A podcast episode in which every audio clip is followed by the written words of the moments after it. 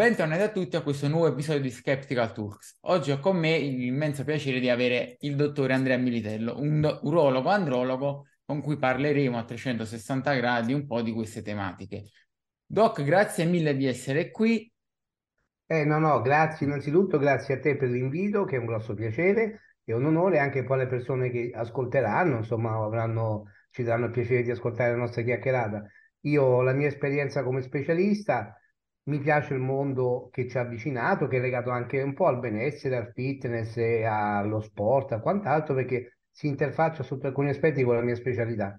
E quindi, diciamo, grazie anche ai social si sono create delle conoscenze come io e te, ad esempio, e quindi ci facciamo una chiacchieratina, mi dirai quali possono essere argomenti da trattare e cerchiamo insieme di dare una risposta valida. Perfetto. Vorrei iniziare subito con il tema di questa presunta epidemia di calo fertilità e calo testosterone nell'uomo, che, che negli ultimi si dice che negli ultimi 30 anni c'è stato un calo enorme di testosterone per vari fattori. Quanto c'è di vero e quali sono le cause eventualmente? Allora, onestamente qui purtroppo devo dirti che di vero c'è, perché questi argomenti erano stati anticipati ormai molti anni fa nei nostri congressi di andrologia e di endocrinologia da alcuni colleghi specialisti che si occupano in maniera elettiva di questi aspetti e si era notato come l'esposizione a numerosi fattori ambientali provenienti chiaramente anche dall'industria, no? da banalissimi pesticidi o um, derivati di tipo um, simile estrogenico che sono ormai presenti ass- assolutamente in maniera um, eccessiva, eh, ad esempio nelle acque, no? se vai a dosare gli estrogeni nelle acque del Po sono altissimi, derivati anche banali, mi giro perché qui ho la bottiglia d'acqua, quindi ftalati, bisfenoli, molecole che sono tutti dei distruttori endocrini, cioè vanno a interferire con i recettori ormonali. E siccome la molecola è l'oxenoestrogeno, quindi è la, un, un estrogeno esterno al nostro corpo, un estrogeno nemico, essenzialmente quello che succede è forse una iperstimolazione nella donna degli organi che sono responsive agli estrogeni, quindi ci potrebbero anche essere aumenti di patologie tumorali dell'utero e della mammella. E nell'uomo di contro una ridotta stimolazione di quella che è l'attività testicolare, che come sappiamo produce il testosterone e gli spermatozoi. Tanto che in alcuni laghi americani ci sono ormai delle specie animali che sono andate incontro all'ermafroditismo, cioè non c'è più un'identità sessuale. E quindi non è purtroppo una leggenda e non ti nascondo siccome oggi poi il nostro sarà un incontro anche molto pratico, che vedo spesso nell'ambulatorio quadri di ridotta fertilità eh, maschile, perché c'è proprio questa esposizione non voluta a un mondo che ci circonda, eh, che è effettivamente infarcito da xenoestrogeni e da sostanze comunque interferenti col sistema endocrino. Non, non se ne scappa, ma anche, sai, secondo me anche le onde elettromagnetiche non sono un complottista, eh, però vanno a disincronizzare comunque quella comunicazione interneurale, quindi anche l'asse ipotalamo-ipofisi viene alterato dall'immersione nelle onde elettromagnetiche cui ci sottoponiamo quotidianamente. Anche questo, specialmente nel giovane, interferisce con quella che è un'integrità dell'asse, è inutile nasconderselo, assolutamente eh, fa parte proprio di un, di un processo di cambiamento, di involuzione della, della spermatogenesi e steroidogenesi. Questi sono i fattori più ambientali, quanto magari invece incide anche il fatto che negli ultimi 30-40 anni c'è stata un'esplosione di sovrappeso, obesità, sedentarietà e consumo magari di fumo, alcol e altri fattori simili. Purtroppo è una domanda che ha implicita già la risposta perché se, ad esempio l'obesità altera la sintesi ormonale o più che altro aumenta l'attività delle aromatasi, che oggi nomineremo forse spesso, e quindi ecco che l'uomo obeso, il ragazzo obeso, va incontro proprio a un quadro di ipogonadismo, ipotestosteronemia. Poi calando la produzione di testosterone endotesticolare cala anche la spermatogenesi, che risente in maniera positiva dell'azione del testosterone prodotto nel testicolo. Se inizio a produrne di meno, anche la mia spinta sulla spermatogenesi sarà ridotta. Quindi sicuramente l'obesità e come chiaramente la sedentarietà che è un antitestosterone in assoluto, perché poi il testosterone è un ormone del guerriero, quindi è l'ormone che viene stimolato dall'attività, eh, possono sicuramente contribuire al discorso che abbiamo fatto. Quindi inquinamento ambientale e cambiamenti di stili di vita alimentari collegati sempre all'inquinamento estrogenico e in più, come hai giustissimamente evidenziato tu, la, l'obesità che adesso ormai è diventata una patologia diffusissima. E questi problemi possono anche trasmettersi a livello epigenetico, cioè tutti questi inquinanti ambientali, magari durante lo sviluppo intrauterino di un feto maschile, e di eh, magari se la madre e il padre durante il concepimento sono persone sovrappeso, sedentarie, questo all'ovocita, allo sperma può indurre poi un, diciamo, epigeneticamente alterare il feto e quindi il nascituro sarà, diciamo, penalizzato fin dalla nascita. Allora sì, ci sono questi due aspetti, la genetica a cui si dava un tempo la massima importanza e poi l'epigenetica che sono quei fattori anche ambientali esterni che vanno a modificare l'espressione dei geni. Noi abbiamo un programma che è più o meno regolato e l'epigenetica può alterare quello che è l'attivazione o meno di alcuni geni. Quindi sì, si può eredita- ereditare una predisposizione all'attivazione o soppressione di alcuni geni regolatori, per cui si può trasmettere nel, da padre in figlio una predisposizione a un, una problematica ecco, di ipotestosteremia o infertilità, per cui c'è un passaggio da generazione in generazione, come se i figli raccogliessero diciamo, le colpe dei genitori. Quindi da questo punto di vista, dato che l'ambiente non si cambia dall'oggi al domani, è probabile che andando avanti negli anni questa tendenza si accentuerà di generazione in generazione. Purtroppo sì, infatti non so se c'è un termine a questo percorso, perché sai, appunto queste frasi un po' ad effetto in estinzione della razza umana, però inizia a esserci comunque una riduzione importante della natalità. E ci sono dei cambiamenti importanti, ma anche volumetrici, sai, si è visto ad esempio che c'è una riduzione, ad esempio, delle dimensioni del pene che una frase che può far sorridere, ma ci deve fare anche riflettere di come ci sia effettivamente una sorta nel tempo quasi di femminilizzazione della, del, dell'uomo e che a lungo andare poi porterà comunque a una riduzione dei tassi di gravidanza e quindi anche di quello che poi sarà la crescita esponenziale della popolazione.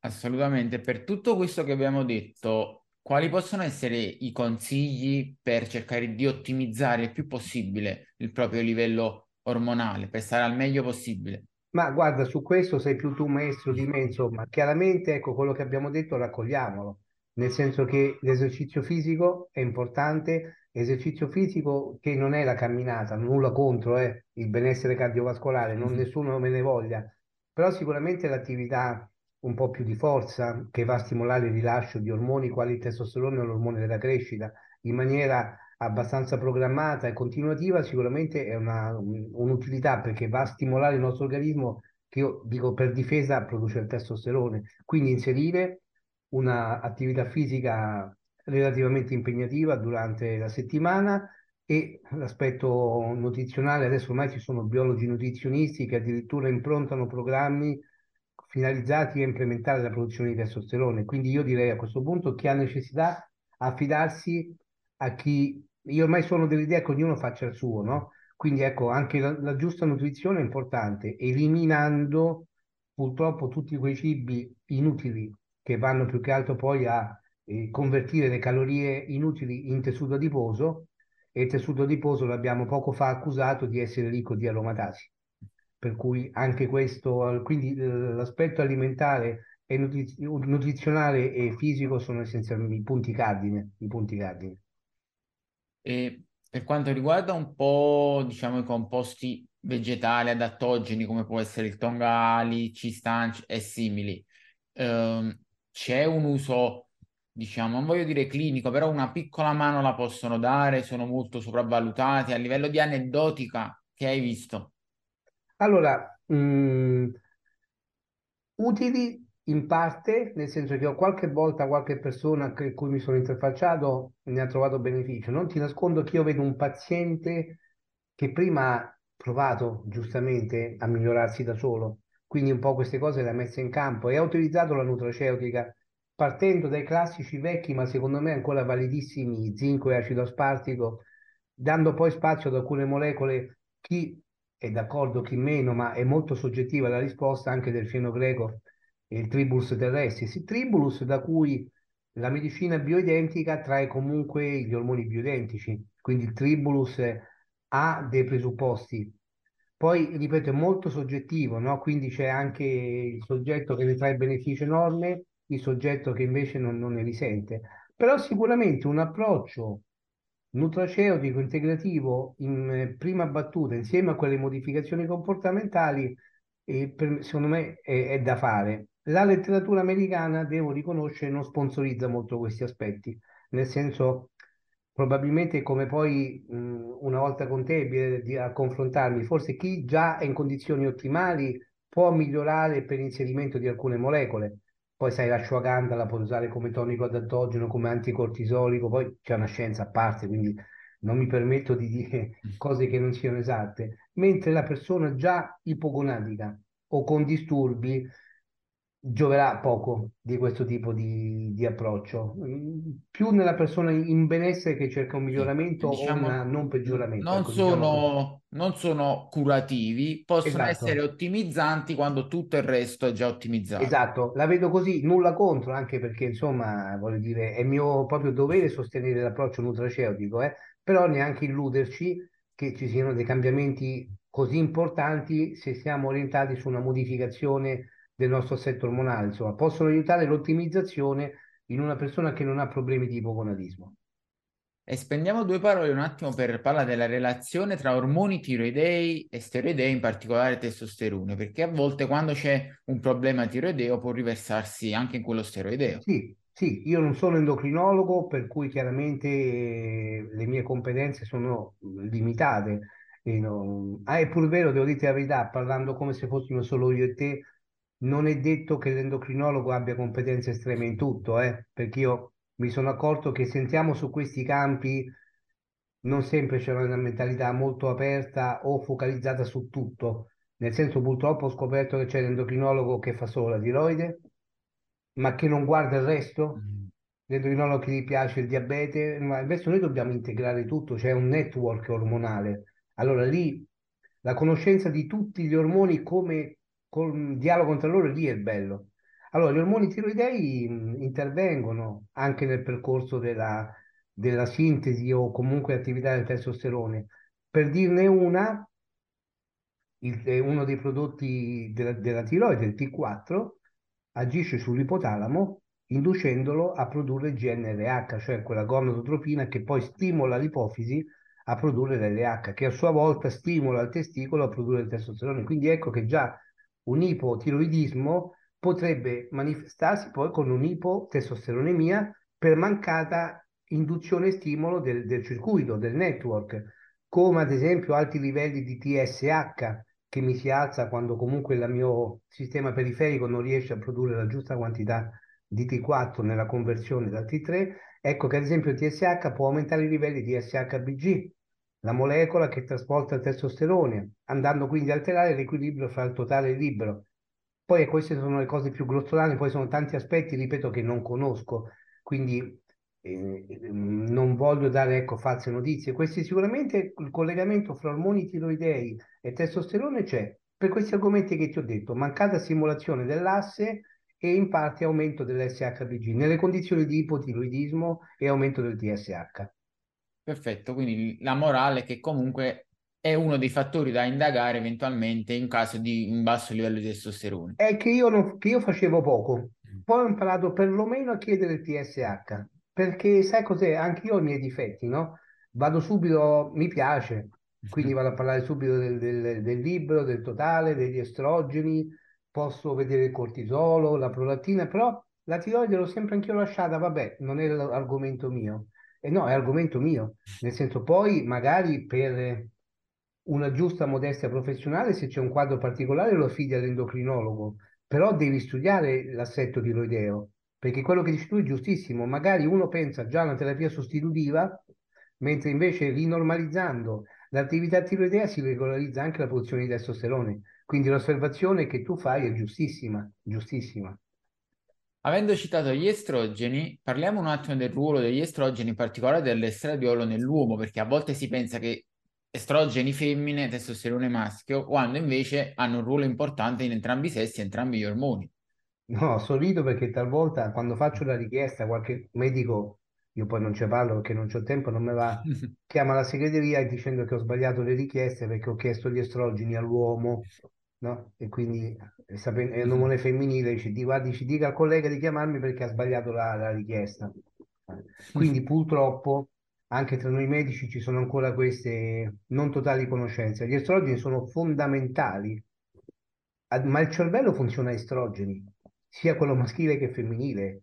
Sai quante aroma, enzimi aromatasi ci sono a livello cerebrale? E tanto che a questo punto noi dobbiamo considerare l'estrogeno come l'esecutore finale dell'azione del testosterone, cioè il testosterone poi in sé per sé fa parzialmente molto più l'estrogeno del DHT. Quindi dobbiamo assolutamente rispettare e conoscere i nostri livelli di testosterone, anche solo nel mio lavoro dove ci può essere un calo della libido che può essere legato a bassi o alti livelli di estrogeni. Quindi è giusto conoscerli e poi eventualmente con opportune cure abbassarli o aumentarli anche indirettamente, talvolta aumentando i livelli di testosterone, che poi gli estrogeni, se alti per esempio, si trascinano anche in una iperstimolazione dell'ipofisi, aumenta la prolattina, cioè tanti aspetti, però dobbiamo considerare gli ormoni indispensabili per l'uomo, come anche il testosterone in dosi molto minori per la donna, ma per noi gli estrogeni sono importanti, insomma, e questo non sempre in ambito medico si sa. E dal punto di vista, diciamo, eh, non farmacologico, eh, cosa si può fare per tenere gli estrogeni nel range ideale per l'uomo, oltre a mantenere un giusto livello, diciamo, di body fat, di grasso? Ma è, per me, diciamo, hai toccato un punto più importante, cioè è l'ottimizzazione dei livelli di testosterone, perché poi convertiamo in quel modo, no? Quindi eh, se c'è un eccesso di aromatasi, ci sono anche degli approcci che possono fare ridere, ma molto naturali, come ad esempio lo zinco, che in per sé ha questa conosciuta azione antiaromatasica, anche qualche molecola tipo il succo di melograno, scusa, sorrido perché qualcuno potrebbe ridere, però è molto utile, no? Come anche il DIM, il dindolometano, e dove forse se si va a approfondire il discorso, più che antiaromatasi, l'azione è in quella di far sì che l'estradiolo si converte in estrogeni, diciamo, meno aggressivi. Quindi poi noi racchiudiamo sotto antiaromatasi molecole che poi hanno azioni un po' diverse, però ecco, sono approcci naturali, quelli che ho detto ad esempio, e cercando di ridurre il grasso corporeo, come tu stavi dicendo, questo e migliorando il nostro testosterone già possiamo avere i buoni livelli di estrogeni, insomma. Che poi possiamo... Purtroppo li introduciamo sempre in eccesso dall'esterno, mm. shampoo, creme, hanno già queste molecole chimiche sono costituite da estrogeni, quindi banalmente in uno shampoo io già sto introducendo dall'esterno dei xenoestrogeni. Sì. E c'è un rapporto più o meno numerico ideale di testosterone estradiolo, un range in cui uno dovrebbe cercare di stare? Allora, qui l'ho scoperto più frequentando un po' il mondo dello sport, dove chiaramente è un po' falsato perché spesso lì ci sono anche delle terapie ormonali, no? Anche di tipo terapeutico, parlo dello sport per dire anche nell'ipogonadismo. Quindi in terapia, ad esempio, in terapia sostitutiva il rapporto 1 a 10 è consentito.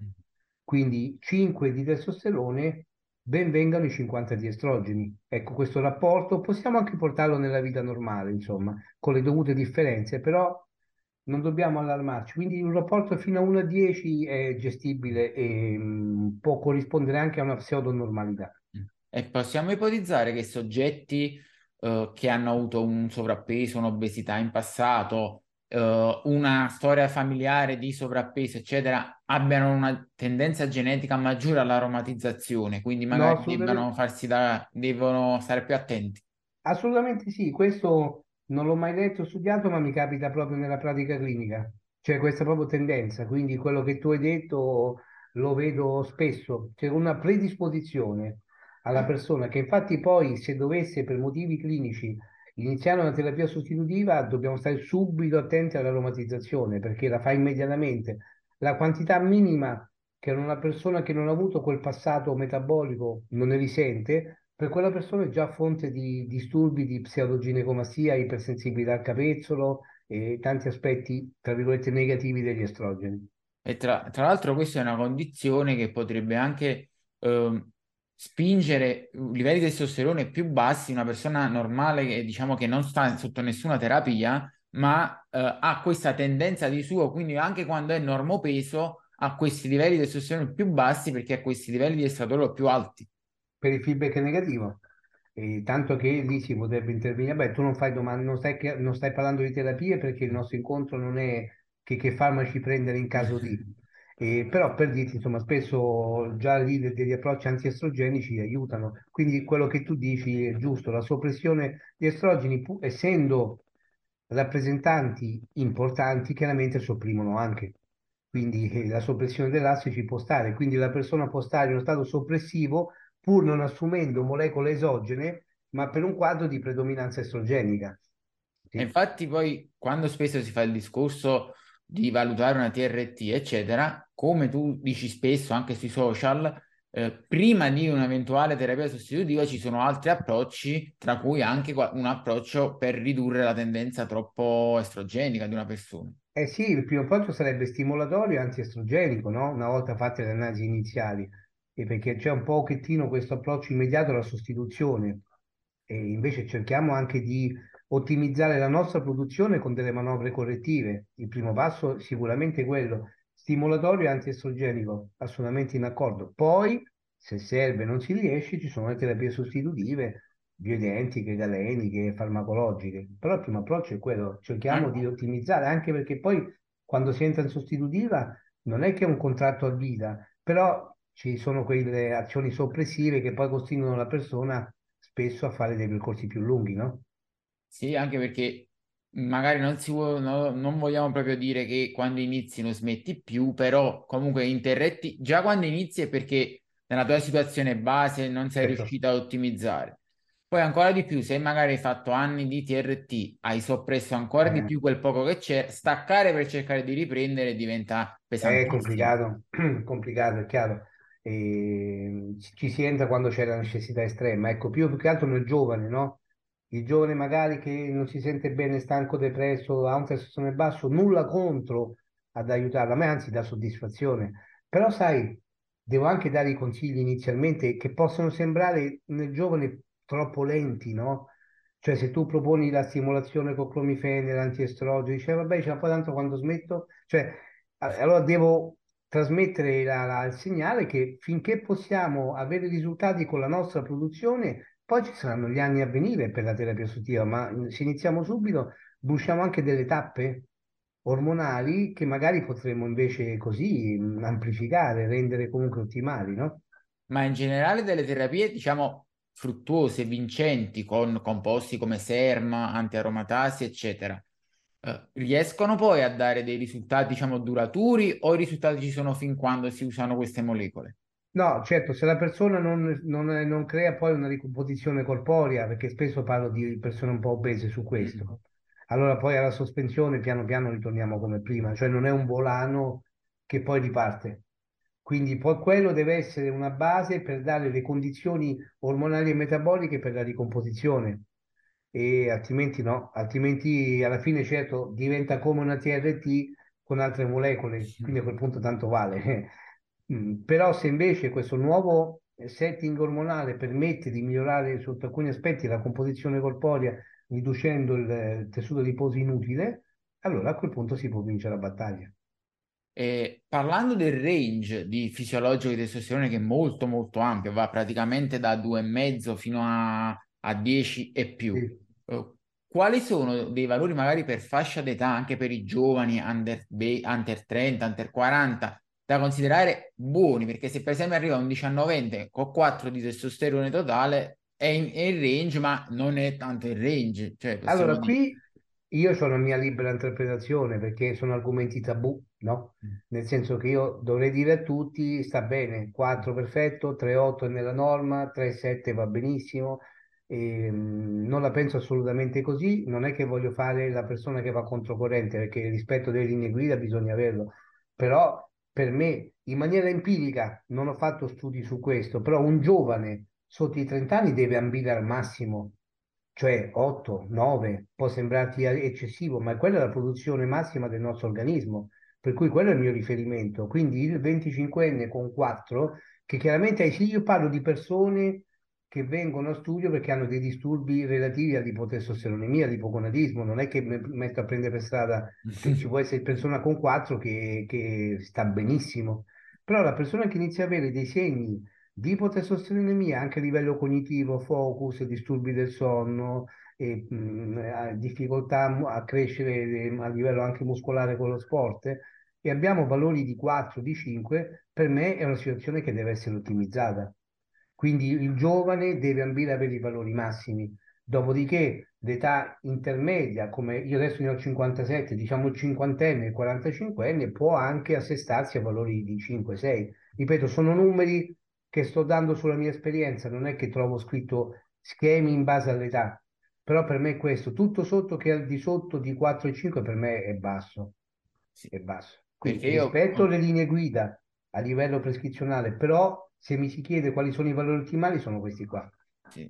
Io diciamo anche per quello che ho letto, quello che ho visto, le cose che mi hanno scritto tanti ragazzi, sono d'accordo. Visto, mi hanno scritto spesso ragazzi sotto eh. i 30 anni con le analisi, so a 3, 4, ha detto il dottore è tutto a posto e ho detto guarda, mm, no. secondo me è basso, prova a approfondire meglio perché comunque se avevi 60 sì. anni magari andava bene, a 20 sportivo in forma con un buon fisico mi sembra un po' basso. Perfetto, sono d'accordissimo con te. Come vedi, ecco, non ci siamo parlati prima, però le esperienze sono le stesse.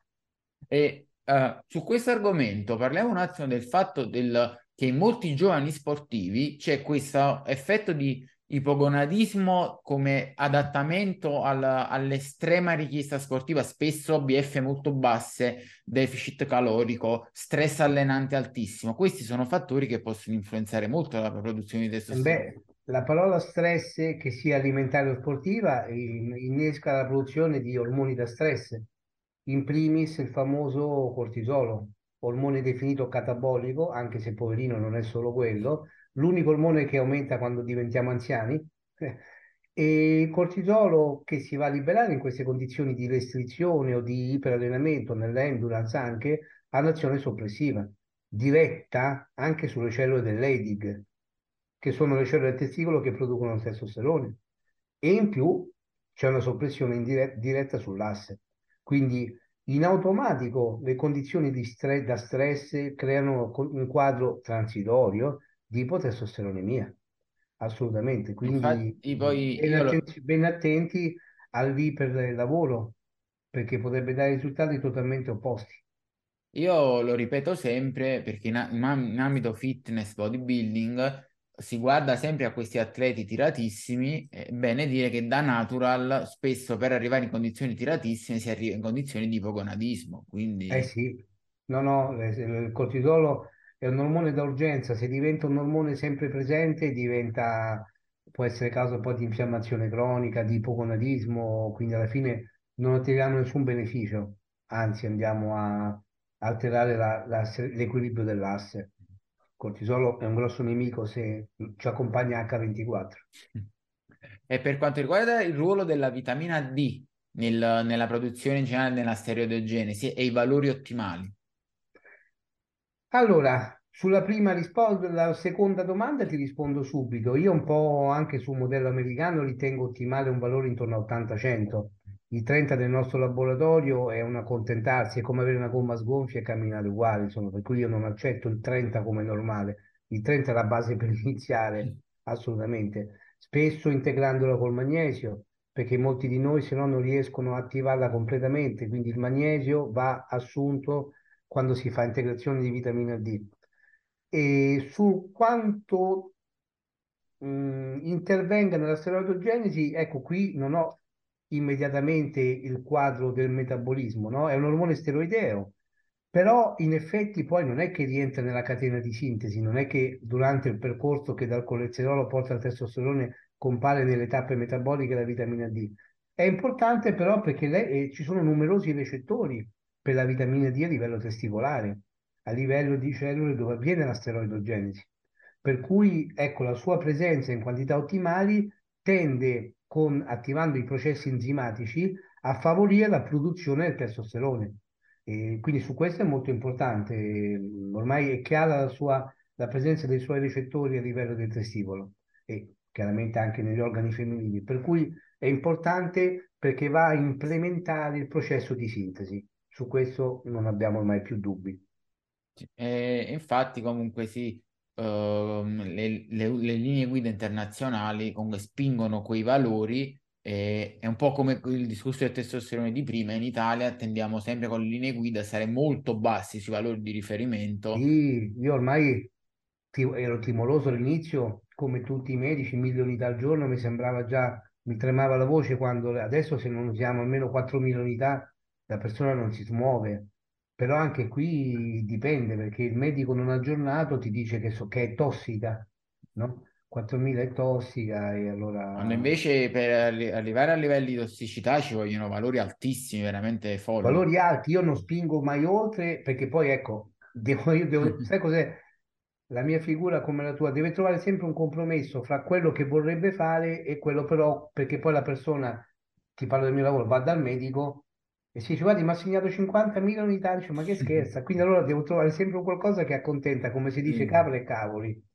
Allora, anche solo con 4.000 unità al giorno, nel tempo, nel cronico, piano piano si recupera qualcosa, ma altrimenti andrebbero, cioè, stile americano, sono 10.000 unità al giorno, fin quando poi stabilizzano, ma se non di più, ci sono anche dei protocolli utilizzati in alcune cure particolari anche per malattie tumorali, dove si parla da 50.000 unità al giorno in su, ma addirittura esperimenti devastanti dove sono stati utilizzati 2 milioni di unità al giorno in persone anziane, non nel topo, eh, nell'uomo, si è visto al massimo un aumento dell'assorbimento del calcio, ma non altri effetti. Parliamo di unità ingestibili, Sì, insomma.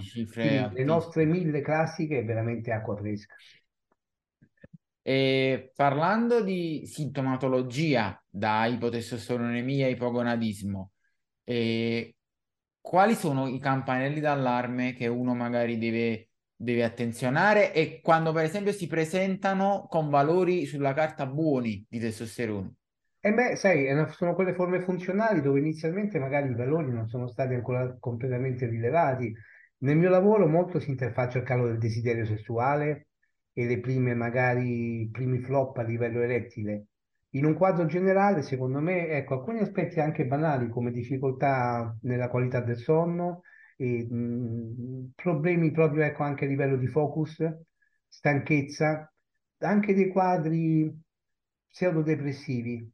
Quando iniziano a insorgere tutti questi aspetti eh, particolari, sia a livello mentale, fisico, umorale, e, mh, un'occhiata un attimino ai valori del testosterone o iniziare a pensare che il testosterone inizia a fare meno lavoro perifericamente vanno, vanno pensati, come anche la presenza degli estrogeni, no? Che siano aromatizzati nella giusta quantità. Quindi questi sono i primi segnali, un po' di depressione, calo di energia, calo della libido, difficoltà di concentrazione, difficoltà nel sonno, prime avvisaglie, E poi eh, c'è anche un, nell'uomo giovane. c'è un discorso di genetica recettoriale dei recettori androgeni, per cui alcune persone con valori, tra virgolette, medi stanno alla grande, altri con valori medio-alti che però prima erano altissimi per loro e stanno male.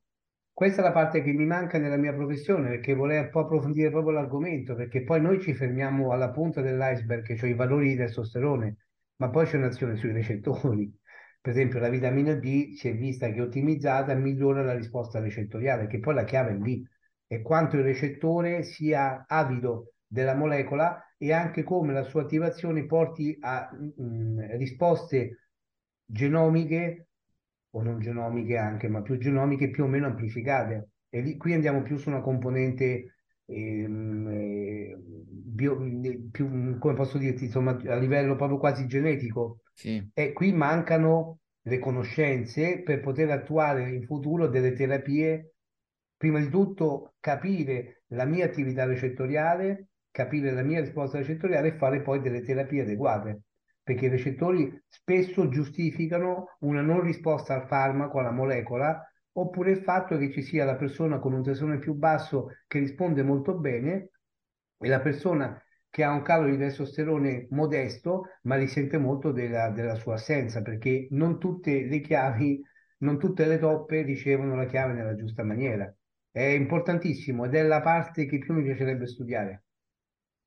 E parlando di TRT proprio nel pratico in Italia, le linee guida vedono ancora diciamo, una frequenza di somministrazione, una posologia che non è proprio ottimale, due, ogni due o tre settimane con un sacco di, di aromatizzazione, eccetera. mentre ormai uh, si è visto che in ambito americano le cose più ottimizzate sono frequenza di iniezione due o tre volte a settimana con dosi minori, magari, composti più brevi, eccetera. Come mai in Italia siamo, diciamo, abbiamo queste linee guida ancora così poco ottimali?